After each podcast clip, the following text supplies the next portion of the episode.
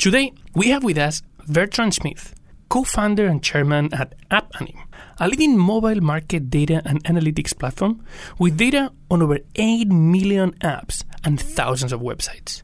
Today, App Annie is one of the most trusted names in mobile data analytics.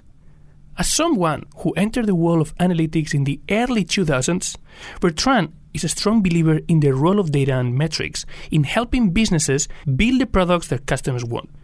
With the growth of mobile apps, the need for new analytics was the inspiration to launch App Annie. In today's episode, Bertrand takes us back to the initial stage of development of the mobile analytics industry. With the advent of the iPhone and App Store, and how he identified a problem that was yet to surface and started App Annie. We then dive deep into how he moved to China and ended up launching a global business from Beijing at a time when the company hardly had any tangible China market exposure. How do you build a global business from China? What are the opportunities and the challenges for founders operating in multiple geographical locations? All these and more on today's episode. This is your host, Oscar Ramos. Let's jump right into the conversation with Bertrand Schmitt.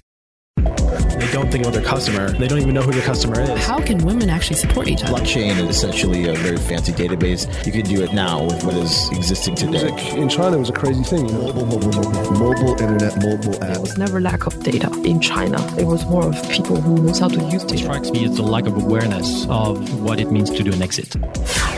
You're listening to the China Startup Pulse, your looking glass into the Chinese investment and startup ecosystem from the movers and makers themselves. Please don't forget to share and comment on whatever platform you use to listen to this podcast. Welcome, everybody, to another episode of the China Startup Pulse, together with our guest, Bertrand Schmitt. Bertrand is co founder and chairman of App Annie, and we'll talk more about App Annie in case you don't know the company earlier. But just to give you a reference, Bertrand has been in the mobile internet space since 1999. He started on the WAP ecosystem. He built his own company when he had a double role as CEO and CTO, then transitioned to another uh, smaller company when he started to get more involved on the business side, the marketing, operations, but still involved with the product side. Until later, he jumped into the analytics space as VP of mobile at Gomez, pretty large analytics company. And then, well, App Annie happened. So, Bertrand, welcome to the podcast. Hey, Oscar. Thank you for inviting me on the China Startup Pulse. So, Bertrand, right now everybody's talking about mobile, particularly in Asia. Everybody's talking about, uh, about the growth of mobile first and sometimes mobile only type of services. But you've been in this in this space for a long, long time. What made you interested about mobile? That's a great question. What got me excited is actually even before I started my first company, Arcadia, in 98, is that I love the idea to have a small computer in my pocket, uh, always with me. And so I had been uh, big actually into professional calculators, HP 2848 uh, type of calculators that you had in the, the early 90s and I started to do a lot of development programming for this type of calculators. So development in uh, assembly language, very very uh, low end CPU, very little memory, so you are forced to to do a lot of crazy stuff just to make your program run. But that got me very excited to be able to have the power of the computer everywhere with me in my pocket. So I always stayed close to that. I felt this was going to be the future and I was very excited to see that moving to more advanced capabilities, but also more important, the integration to mobile network and the integration with the internet. So it got me really excited. Even if I must say at some point later, around 6 and 7, I started to be worried about what was wrong with mobile. I was pretty disappointed with this, what was happening in terms of technologies, in terms of device. And I was starting to be worried about what's going wrong with this industry. And then obviously in 7, the iPhone came out. And in 8, the App Store came out. And that got me really excited because having been in mobile for so long, I could definitely see all the issue you had with the previous model were being solved with the Apple platform. Bigger screen, faster system, the ability with the App Store to more easily discover, distribute, and monetize content And so it got me really excited. Seems that you were more excited about the small size, not the miniaturization of, uh, of computers and the capacity to actually run things in a small scales, that it was about the mobility factor. Maybe you mentioned about that, but you were talking about some level of disappointment with the mobile connectivity. What was, in your opinion, the problem of the mobile connectivity? Yeah, I think it was not really connectivity per se, but just the ecosystem, the environment was poor. The screen size were small, the stylus were a pain to use, CPUs were slow, and it was very difficult to find content and monetize content. You had WAP, you had Brew, you had i-mode, and there was some success with i-mode, but it was very poor, limited content, and not much success with WAP or with Brew in terms of true monetization beyond some uh, amusing sounds and SMS. So this ecosystem, and, and if you wanted to do something more complex, like an application, you could still distribute on some smartphones some true applications, but it was very difficult to be found or to, to distribute and monetize at scale. So a lot of issues with the ecosystem in general. And finally, 3G was there, but 3G was terribly expensive. If you remember, it was very costly to be online, to stream anything. So there was a lot of constraint in the ecosystem, and that's actually one thing. If you remember, the pricing of the subscription with AT&T at the iPhone was very, very exciting for the time. It was very cheap to get unlimited or close to unlimited data access at the time. So in that space, I mean, part of the problem seems that it's coming from the operator. The operators were in the middle before. Um, if you think about the mobile ecosystem in the year, in the late 90s, the operators were at the center of everything. Anything that you wanted to do was uh, connected with the, the operator. But today, the operators somehow they have big commodity. So, what is your thought about this evolution of the operators? It's not politically correct, but yes, the operators were in the middle, and that was a problem. They were deciding the fonts, the form factors, the services, who will get their place in the WAP uh, portal. As a, if you wanted to distribute content through WAP, you had to work with 50 different operators, carriers. It was extremely painful and I think the, the industry was for the worse because operators were not just focused on laying the pipes and connecting, but they were trying to go to the, the other layer, the layer above. And I think in general, except a very few exceptions, have been pretty poor at going at the application layer. And what Apple enabled was really a new way to again distribute and monetize content completely separate from the operator. They actually forbid the operator to have any control on their device, which was brand new. Usually you had to abide a lot of carrier regulations that were pretty painful. Yeah, I was working actually in an operator in the year 2000, so I kind of saw some of these uh, this pain and how sometimes um, in certain certain ecosystems that require innovation, too much centralization creates uh, limitations for the progress of the ecosystem, and then the changes that might happen. I will argue that in a way, sometimes centralization is good because one of the problems with WAP, for instance, what you had to deal with 50 different carriers to distribute your content, but with the Apple ecosystem, you just had to deal with Apple and then later on with Google, and, and you were done. Just two partnerships, and they are fully online, fully self-service. Where with operators, it will take you weeks to just have one deal with one of them. Actually, that's what I wanted to ask. That somehow we've moved to the operators as the ones controlling to, at least in the mobile space, having companies like Apple and uh, that they have a, a, lot of control on what happens in the at least in the in the walled garden ecosystem. But you mentioned that as, a, as an example of how that helped with the change. So, what were the good things of this new Apple ecosystem with a new model of centralization? The good things is that one, the way they distribute the content was making it very easy for people to find content that was relevant to them. It was very easy to surface. It was also very safe at every level. You couldn't get some dangerous or bad stuff popping up on your phone. You could not go into some weird sites. So it was a very safe experience. And also, step by step, it was becoming more and more easy to monetize because Apple introduced a freemium model, then they introduced subscription model. So step by step, uh, the opportunity to monetize were getting bigger. And not just with that, but obviously thanks to the success of the hardware. So suddenly you don't have just 10 million or 50 million, but you have a billion plus people on Apple device and your monetization opportunities gets bigger and bigger.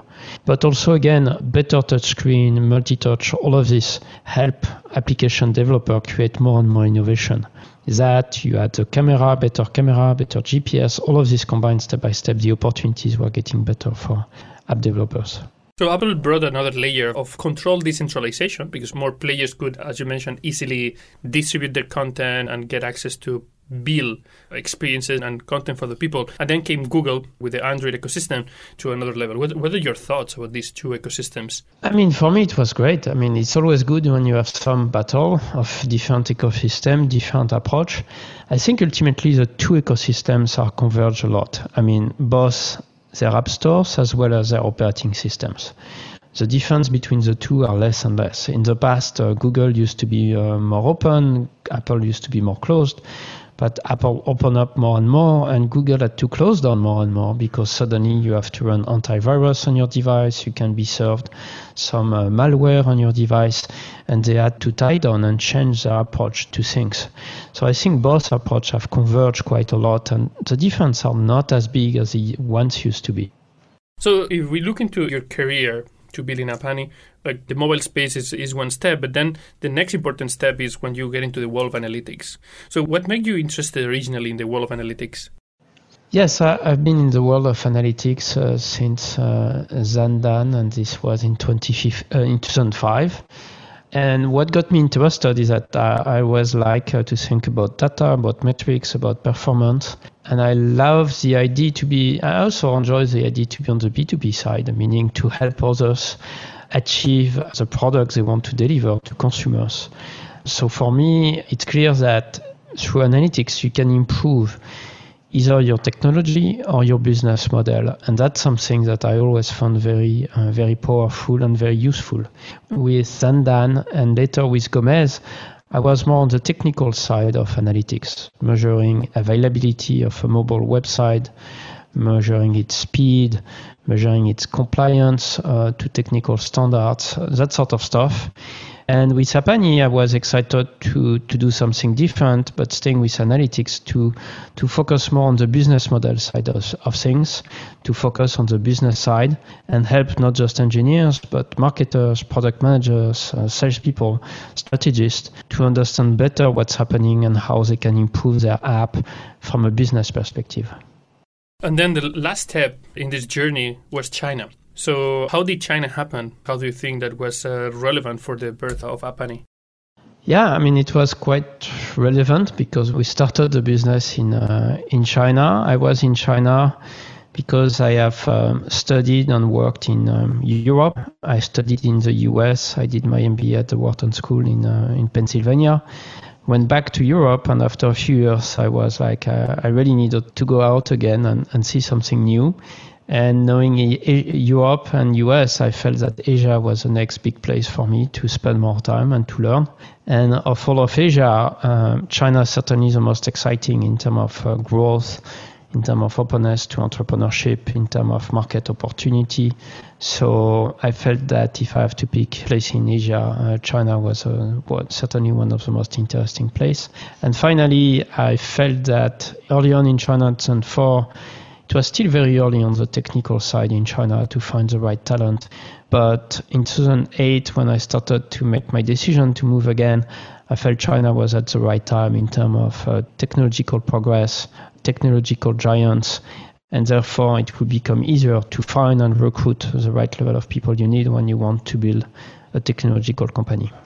So today, when people think about China, the, the image has changed, and, and, now um, there's somehow an understanding that there's technology capacity in China. But anybody that looks a little bit deeper into the Chinese technology ecosystem, they know that that somehow there's a problem of access to talent. Um, not because there's no talent, but because there's a lot of demand of talent. So, how was that situation in 2008 when you started the company? So I took the decision to move to China in 2008, but I, I moved in uh, early January 2009. I moved uh, when I, I, joined Gomez actually, so that another company. So I started the business in 2010. In China. Uh, I started App Annie in 2010. I mean, definitely it was much easier in 2010 than today. I mean, today salaries have increased a lot. There is a lot more market pressure. The giants of China are really true big, huge global giants. So there is a lot more competitive pressure in terms of salaries. So the situation has changed and it's definitely more expensive and less easy to find and recruit talent in China than it used to be 10 years ago. So, how did you decide that uh, mobile analytics was the way to go? Was an opportunity good enough to leave your current role and then try to jump into into entrepreneurship? Yeah, I mean, I, already touched entrepreneurship before, and uh, I know it's hard, but I knew it was hard, but I was also not afraid.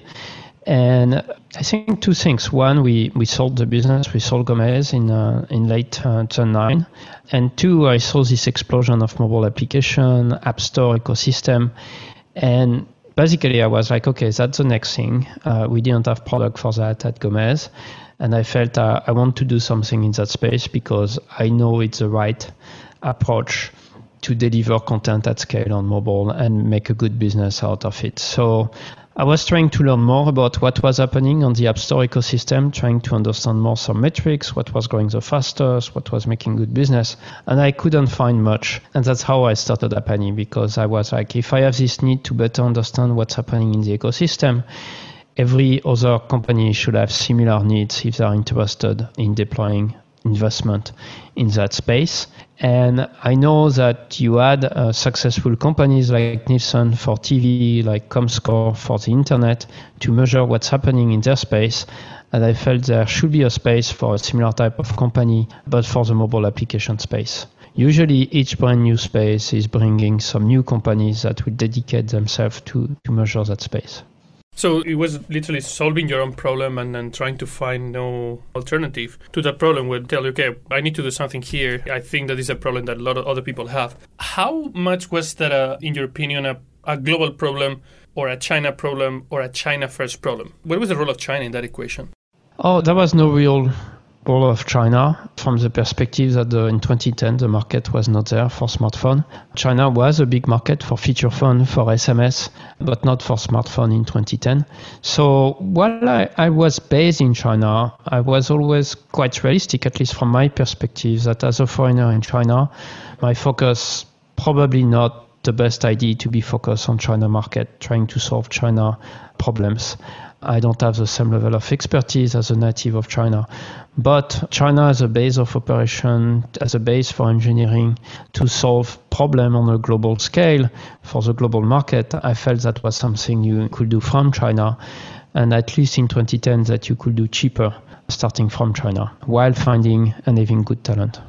So that was a China production, global market. What was the perception? Did people knew that App Annie was a China-based company? People didn't really knew or care. I mean, our website was in English only for maybe for the first four years, and after that we expanded to uh, Chinese, Japanese, Korean, French, German, Spanish. So yeah, people didn't really care. We had this global website in English, nicely looking, nicely designed, looking pretty much the typical website of any Silicon Valley based company. So we didn't have much questions around that, to be frank, but people were interested and, and surprised uh, for sure.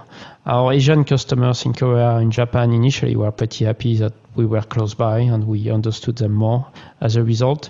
And initially, at least, our American European customers didn't care much about that. They they just use our service. It was good service, and that was all that mattered to them. But very quickly we expanded internationally. So in 2012 uh, we had local office in San Francisco, in Tokyo, in London, in uh, San Francisco, Tokyo, London, uh, yeah, on top of Beijing. So we had a very global presence very quickly, physical presence. And then starting from that moment, all the discussions of our clients with our team could be done locally. So you had the competitive advantage in terms of cost and access to talent in China. You have proximity to some of the early adopter markets like like Korea and Japan. If you look in retrospective, and at the same time, because you had an international background, you were able to be presented as a global company. Would you think that in retrospective, like starting the company in China was a critical element of success? Yes, I, I think so. I think it was a, a great element of success because we, one piece is that at least we were not how can I say? We are not in the Silicon Valley bubble, which can be dangerous. Sometimes we were in our own bubble, just in some ways alone, by ourselves, but very connected to the, the mobile ecosystem. But we saw too much distortion from a local ecosystem. In a way, again, China was pretty early, was not so early, sorry, on this. So we could, on smartphones, so we could be very focused on, on delivering what we felt was really the most uh, logical, needed solution without being too worried by too much buzz from the wrong place. So, so that was a good place. And again, very good talent at very good price. It also enabled us to be very close to the Asian market very early on, and this is still a very important market for us as a business. And it would have been difficult to do that without starting in Asia. That local understanding is not easy to do.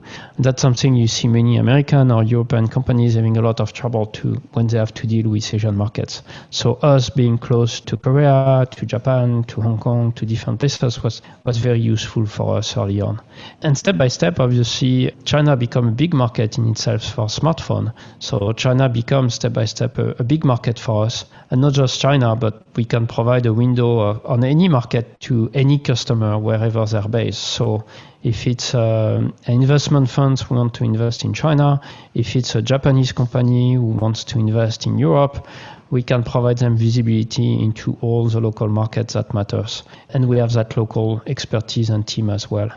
You mentioned just fundraising, and if you look at uh, the different elements of success, you had the proximity to the clients, early adopters, you have the access to the talent. But uh, for any venture backed company, fundraising and access to capital is an important thing. How was the experience of fundraising? From China for a company that was mainly targeting overseas market with a limited connection with the local market. No? Because you have companies like marketplace companies that they might be serving international clients, but if they have one leg of the marketplace in China, there's a clear China connection. But you were basically taking advantage of China in a different way.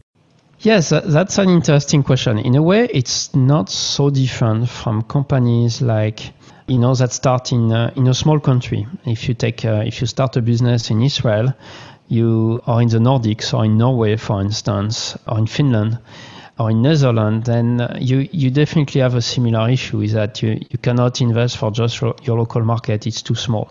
In our case, China obviously is a big market, but was not a big market for smartphones.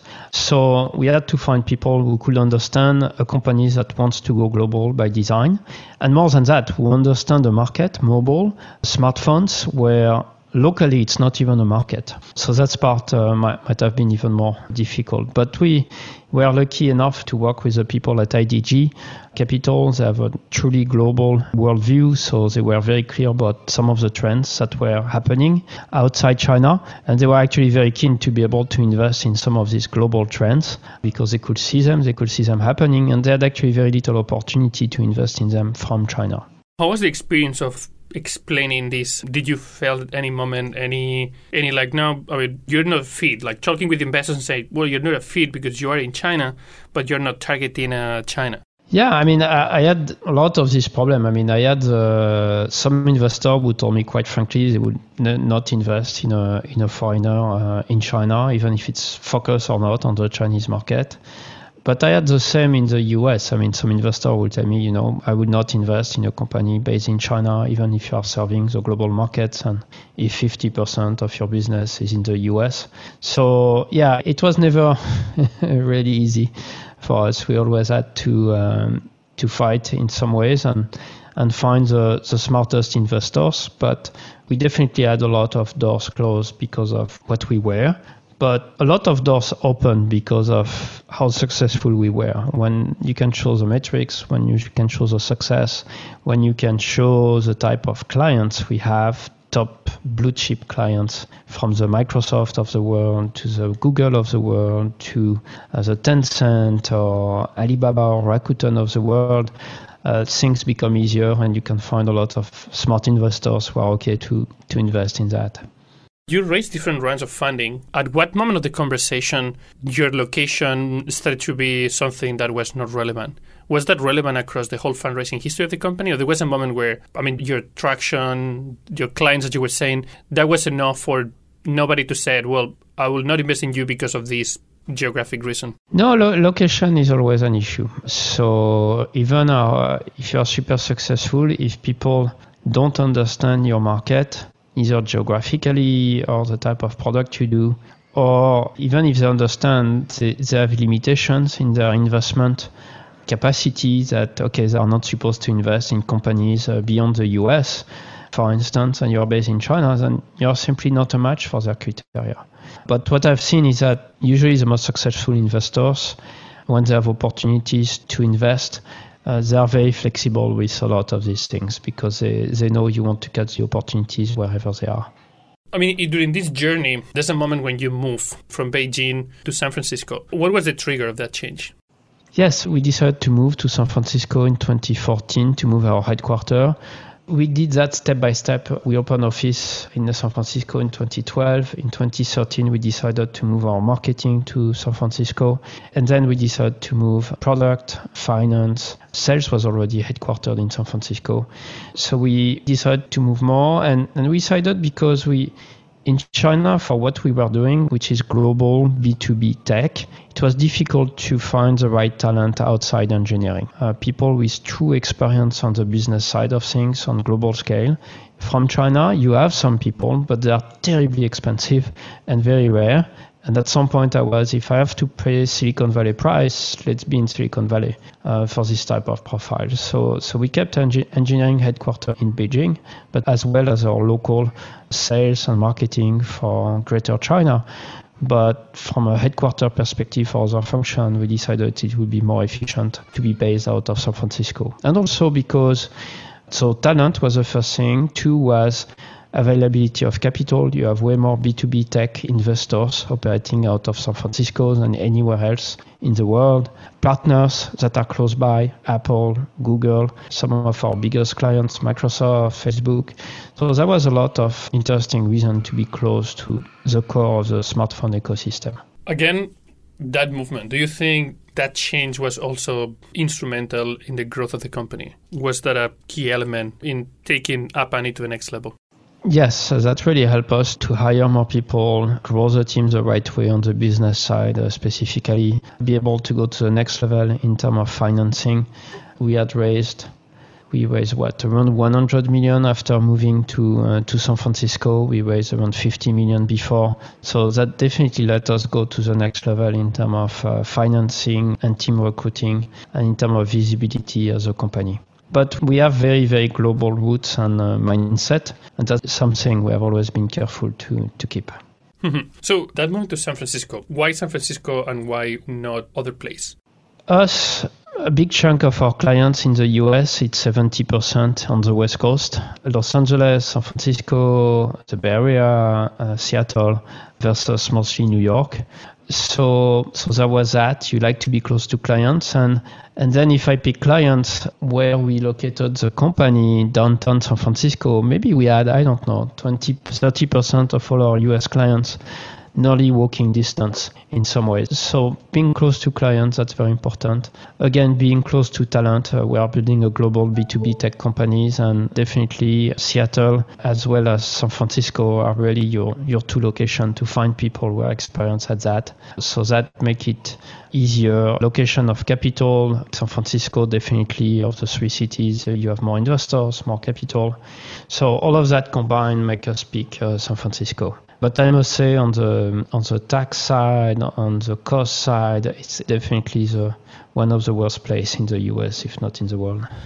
Well, definitely, you can see the power of hubs and how I mean having so many strategic partners walking distance or with the ability to meet face to face that makes a big big difference even in a very global business during this journey i mean seems that uh, there's been a lot of building a global company moving being like located in, in very strategic locations have been very important any surprise what is the major surprise that you had in terms of uh, what you expected from the company and what ended up being at the end good question uh, one is i feel you know, clients in the same industry are very much the same everywhere. If I take gaming clients in Korea, in China, in US, in Europe, they are very similar. At least from our perspective as a selling solution uh, in a B2B way. Their end product, the one for consumer, might be different by region, but overall their mindset is the same. And I'm talking about gaming. Investors are the same. Big tech companies are also similar.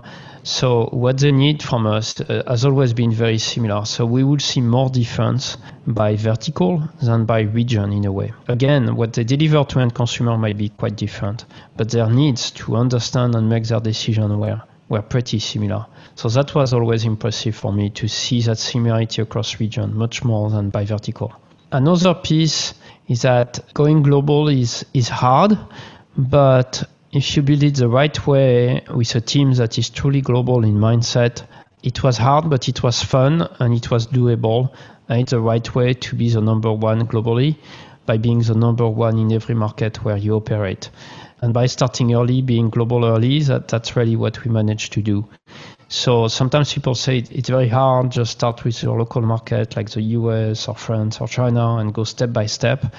I think there are a lot of risk in that approach because a lot of companies are going to rise up, dominate their local ecosystem, and then it's too late. So I think if, if in the model of your company you can go global very early on, very quickly, or even by default operate globally, that was maybe new 10 years ago, but I think these days it's becoming more and more the standard. And I think it's not that difficult if you do truly the effort to understand other markets, to go local to these other markets, to have the teams in the local markets, I think you can have great results. And, and Asia is hard, of course, but it's not that hard as long again as you make the effort to understand people and uh, the specialties of doing business there. So I think it's it's something that I will definitely do again, and I keep pushing people to be careful about that and think more globally than they would think by default. Another piece is that we are we have a freemium business uh, from day one, providing some free service, but also expanding to paid the premium services. And we are very early on in 2010. There were very few companies doing that in the B2B space. Uh, Dropbox maybe was one of them. And I think that that was a key part of our success is to have a very strong uh, smartly designed uh, freemium business model. Having experience in the past uh, traditional software business, be it uh, license, uh, capex license, or even SaaS, having a distribution advantage is key, I believe. And that's another learnings is that it can make your life so much easier when you have the industry in your back in the sense that sorry you have the wind in your back because you're on a market like the app industry that is growing like crazy. On top of it you can really accelerate by having that the right business model uh, and geo approach that's very, very interesting and very, very practical suggestions. So, I mean, we talk a lot about, you talk a lot about talent. I mean, there's people that you remember, like roles, like the roles that you brought into the company. Do you also think they were instrumental? What could be like the top three people that you think, okay, I mean, these people that we brought, these roles, bringing these individuals was, that make a really massive difference in the company? Hey, just. It's it's tough, but uh, no, we had a, a, great head of engineering. We had a great CFO. We had a great uh, head of marketing very early on, and we still have great people for that. But very early on, we had really good people and good talent at some some key positions, and that helped to make a big difference. And a great head of sales also early on in 2012. So. I think very early on, uh, just two years into building the business, we had a really, really good talented exec teams that managed to scale the business very, very strongly and grow with the business. So that has been very, very successful, that early exec team. And they have been with us for many, many years. So I want to talk also a bit about uh, you had the opportunity to see the growth of the Chinese mobile internet and the mobile technology space from an area where things were starting and still were very feature phone driven to today where China became like a, the largest mobile only market. What do you think was the most critical moment in this evolution of the Chinese industry? Yeah, I think it's uh, it started first with uh, iOS, but at small scale, uh, iPhone uh, devices, even iPads. But I think what what really started to be a turning point was probably 2012 when it start, smartphones started to be bigger in China, but probably around 2014 when it started to be huge. And, and I think it was connected to the rise of the local Chinese manufacturers, companies like uh, like Xiaomi, like uh, Huawei at the time, maybe not as big in smartphones, but Lenovo and others. So I think that local Chinese ecosystem was very critical. Initially, early on Samsung, obviously on on the Android side, but Samsung has kind of disappeared in the China ecosystem after um, the past few years. So local Chinese uh, manufacturers have been very critical. And I think Apple did really a great job to sell in China market. I think what worked well with uh, Apple is that it's uh, in some ways it was seen as a luxury company. In some ways, something that is truly a luxury, very expensive. And in most developing markets, it's a problem. You cannot make business that way. Look at India. But in China, the, the first luxury market in the world, actually it worked people were not just buying an iPhone because it was a, a, great smartphone, but because it was your luxury item you were proud to put on the table. So in some ways, that mindset approach helped develop initially the smartphone industry. So that's on the hardware side. But after that, it has been, of course, the, the local innovation in terms of software. I mean, of course, uh, products like WeChat, but also all the local ecosystem that was focused on the internet and maybe not so good on the feature phone side, but the Baidu of the world, Alibaba of the world, who move very fast to mobile, and of course Tencent, who suddenly sees the opportunities and managed to execute very well. And I would say they executed much better than many Western companies. If you take Facebook, they were late to mobile. Their first mobile apps were pretty bad. It took them a while to do something right, where some like Tencent managed to strike gold very early on, very fast uh, with a product like WeChat, and later on we saw their, their gaming applications. Good. So obviously you have a lot of uh, insights, and right now you share some of these uh, insights in your own podcast. Would you like to share your podcast and introduce what you cover in that to the audience? Oh, thank you, Oscar. Yes, I started a few months ago a podcast called uh, Tech Deciphered. And uh, here, our, here our approach is to bring you the entrepreneur and investor view on big tech, uh, VCs, and startups. And we try to basically help you understand how the best entrepreneur pitch, how investor thinks, and what are the deep trends underlying the tech industry. And it's me and my co-host Nuno. So we don't have guests usually. It's usually the two of us uh, discussing about various topics. Our last podcast was around the 2010s, so looking at the past decade, what happened in tech, and uh, a lot happened. So, so it was pretty exciting to talk about this. And we try to take a global view. It's mostly focused on the Western side of things but we like to reference, of course, what's happening in Asia and in China in specific. Both Nuno and I have a very deep uh, global background. Great. Bertrand, is there anything that we didn't talk about that you think would be interested? You know, there are so many things. I think overall, growing is hard. Managing people is hard, and it's important to do it right and carefully. And for me, a few lessons I've learned is, for instance, I see a lot of new managers, new CEOs who, who have trouble to understand that you know, it's not because you delegate that you abdicate, for instance. You still need to understand what's going on. You still need to go deep into detail once in a while. So for me, that's been uh, one lesson I've seen many people could learn faster. Another pretty tactical, but very important uh, for people to understand. Another one I've always been big on is you, you have to always combine the short term and the long term. You cannot just focus on optimizing for the short term without thinking about your long term strategy. And if you just do the long term strategy, you will die because your your day to day execution is not working. So I think for me that's probably one of the biggest issue I've seen is that part around how do you match long-term outlook thinking strategy with day-to-day execution. You really have to do both, and not just you as founder or CEO, but your exec teams, and their report. And that's something that is really critical. I always see that that as a question, should I do one or the other? No, you have to do both to be successful as a business and as an individual as soon as you are not just uh, an individual contributor.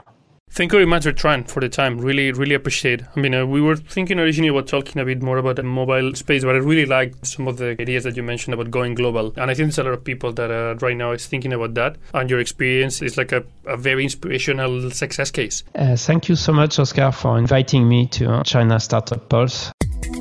I just want to take a minute to thank our sponsors. China Accelerator is the number one accelerator in Asia. Not only were they the first accelerator in China, but they were the first accelerator in all of Asia. They help companies expand and grow into the China market, and Chinese companies grow into the global market. They're also the only accelerator in Asia to have a unicorn come out of it. To find out more, go to www.chinaaccelerator.com. And thank you to People's Squared, the original and first co working space in China. Based here in Shanghai, it is the ideal place for movers and shakers, teams big and small, to find a place where the entrepreneurial spirit and culture lives to call home. You can find out more by going to people squared.com.